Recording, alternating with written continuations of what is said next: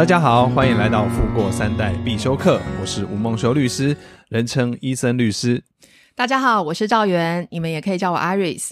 我们会用轻松有趣的方式与大家分享跨世代的财富管理、家族企业的永续经营，以及如何因应不断变化中的环境，陪你一起踏上富过三代的旅程。上一次忘了跟大家介绍，呃。我说我是赵源嘛，你们可以称我 Iris。那我目前呢是瑞丰家族办公室的执行总监。那其实我觉得工作上的职称不是那么的重要。我同时有另外一个身份，就是伊森律师的另一半，律师娘。那登记在案的配偶。OK，那为什么这个身份很重要呢？因为我觉得，啊、呃，我们后续会谈到跟婚姻有关的一些。富过三代跟这些议题有相关的，所以我觉得从另一半的这个角度来提问，嗯，是可以那个可以更接地气，而且是可以很犀利的提问，然后为大家问出你们心中都很想要知道的事情。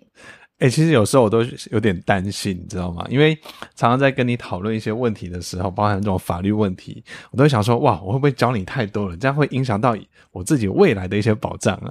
呃，其实这个你不用担心。第一个是本来我就有懂一些法律相关的知识，再来呢，其实我认识的也不止伊森律师你一位，其实我认识蛮多其他的律师们。是是，是，OK，所以其实不用担心这一块。好好，如果该发生的，它就会发生。OK OK，好，那。在我们上一次第一集上线之后啊，哇，我们有一个很好的成绩耶！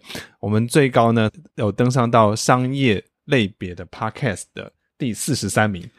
哇，来宾请掌声鼓励鼓励。对啊，真的非常非常感谢大家一个支持。好，那我们在我们的评论区呢，也看到了几个评论，然后想说也来跟大家分享一下。好，首先呢，我们感谢 Love 猫咪，他说这是个很赞的节目，已经在期待下一集了。两人节奏的掌握流畅，而且分享的内容让人很有收获，非常具知识性又有趣。感谢 Love 猫咪。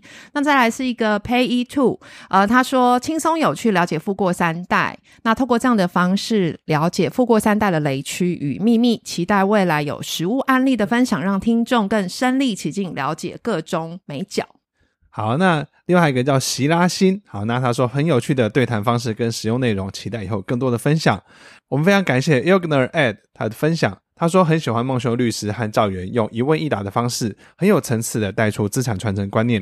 听完才发现，原来身边还是有地雷，所以很期待下一次的内容哦。再来，我们谢谢尼克乌鸦，他说这是个很棒的节目，赞。他说，呃，节目内容很棒，两位搭配的超有默契。然后再来还有一个是 Albert 零四一五，太棒了！专业人士所提供的专业见解是个好节目。以上谢谢各位给我们的评分，非常感谢。好，那接下来就进入我们今天的节目主题：富过三代的其中一个地雷就是离婚。当然，这也就是我前面为什么自我介绍特别来讲，我今天是以配偶的身份来提问一些相关的问题。伊森律师，我想先问哦，嗯，我直接指导黄龙问一个问题，没问题，很直接的，可以。请问，如果有一天离婚了，我的财产真的会被另一半分走一半吗？关于这个离婚哦，到底会不会拿走一半哦？这个其实是大家我觉得很常见的一个误区，就觉得说离婚一定会被分走一半，好，但其实它不完全是这个样子的。这个在法律上叫做剩余财产分配。好，那它主要的看的是我们在婚后财产的累积。嗯，那举例来说，假设这个男生他在外面工作赚钱，他也赚了很多钱。嗯，然后婚后呢，他总共赚了，然后再加上投资有道，总共累积了五千万的现金。嗯，好，那这个太太呢，她平常可能就是在家里面打理家务，是对，那她可能就没有任何的收入嘛。好，所以呢，我们就假设说，她婚后的累积的财产就是零。嗯，那这时候如果要离婚的时候呢，那就会去计算说，先生有五千万的财产，太太是零，他们的差额是不是就差了五千万？嗯，那这个时候先生就要把这五千万的一半，也就是两千五百万给他的太太。嗯，给了他之后呢，他们两边就可以都一样达到两千五百万的金额。嗯，对，就这样。那这样听起来，那如果今天是反过来了，就是太太。其实蛮结婚之后，然后也持续自己的事业经营的很好，然后也赚蛮多钱的。嗯，但是呢，老公在家没工作就算了，然后每天打电动，也不帮忙家事。对，那这样的情况下，我也要分给他吗？如果离婚的话，如果说哦，这种情况之下，那我们刚刚前面有说，为什么操持家务的人可以去跟赚比较多的钱去要求分财产？嗯，是因为他今天把家里面顾好，嗯，所以让另外一半可以去毫无后顾之忧的去工作赚钱。嗯，对，所以才可以分嘛。那现在这个先生的话，如果他在家里都不工作，每天只会打电动，又不做家事，好，那这时候呢，就可以去主张，好，就说要减少给他的分的财产，或者是甚至可以不要给他。但是法律是不是都要很讲求证据啊？你说每天他在他在家每天打电动，然后不做家事，请问我平常就要 收集这些证据吗？还是是通常是怎么判的啊？呃，好，说真的，法院的确就是看证据。好，所以你平平常可能就要收拾一下证，呃，就是收集一下证据。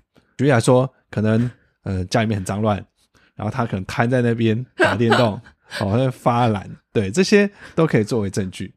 哦，所以平常就是要学会一些偷拍或者偷录这些技巧。这些都有需要。某网红好像我把自己的先生常常拍他在家里耍废的样子，哎，只是他从来从来都没有让他露脸啊。哦，这个的话，或许万一啦，他们将来真的发生什么事情的时候，可能可以当做一个证据去使用啊。没有，不过她老公是有正常工作的，她老公是个工程师。哦，哦，那就 OK 啊。哦，OK，好。那另外一个问题就是，如果就是太太啊，就是反正爸妈在我婚后，那他譬如说送我一间房子，或者是给我一些现金。那这个部分，即便是我结婚之后，我爸妈才送我的，我也要跟我先生分吗？像这个叫做无偿取得。好，所以像如果说是因为这个女生的，不管是因为父母送给她的，或者是因为继承取得的，嗯，那这些她取得这些财产，跟男生他有没有操持家务，有没有把家里面顾好，其实一点关系都没有。嗯。对，所以这个时候，如果是因为这样子无偿取得，不管是赠与啊、继承啊这些，都不需要拿来跟另外一半分。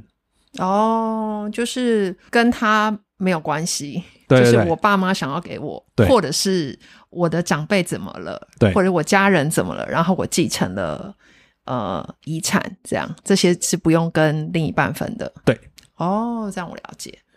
那另外，其实我们常常看到国外的新闻啊，就是国外的那些明星嘛，他们在离婚的时候都会要求对方给很高额的赡养费。嗯，但是台湾不知道也可以这样子做吗？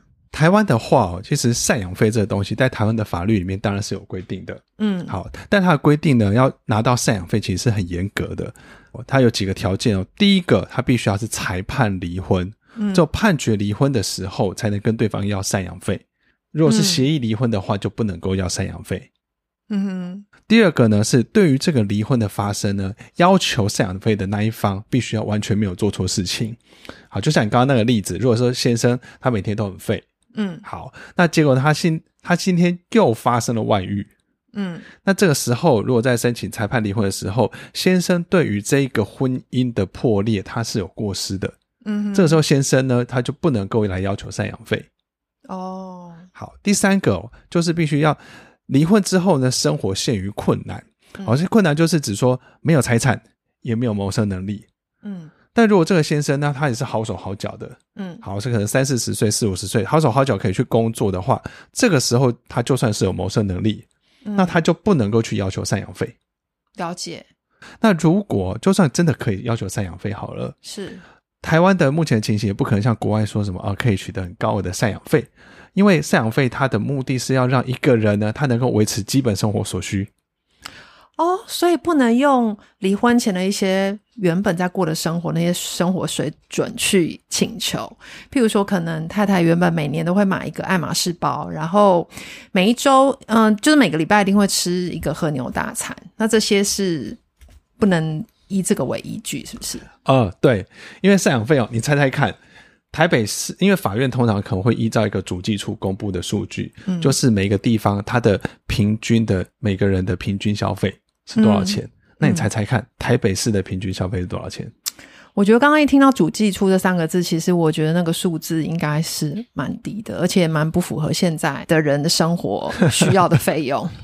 是。我我个人觉得啦，对，嗯，好，所以大概台北市的话大概三万二，哦，三万二，对，新北市的话大概两万三、两万四，两万三、两万四，对，新北其实跟台北差不多啊。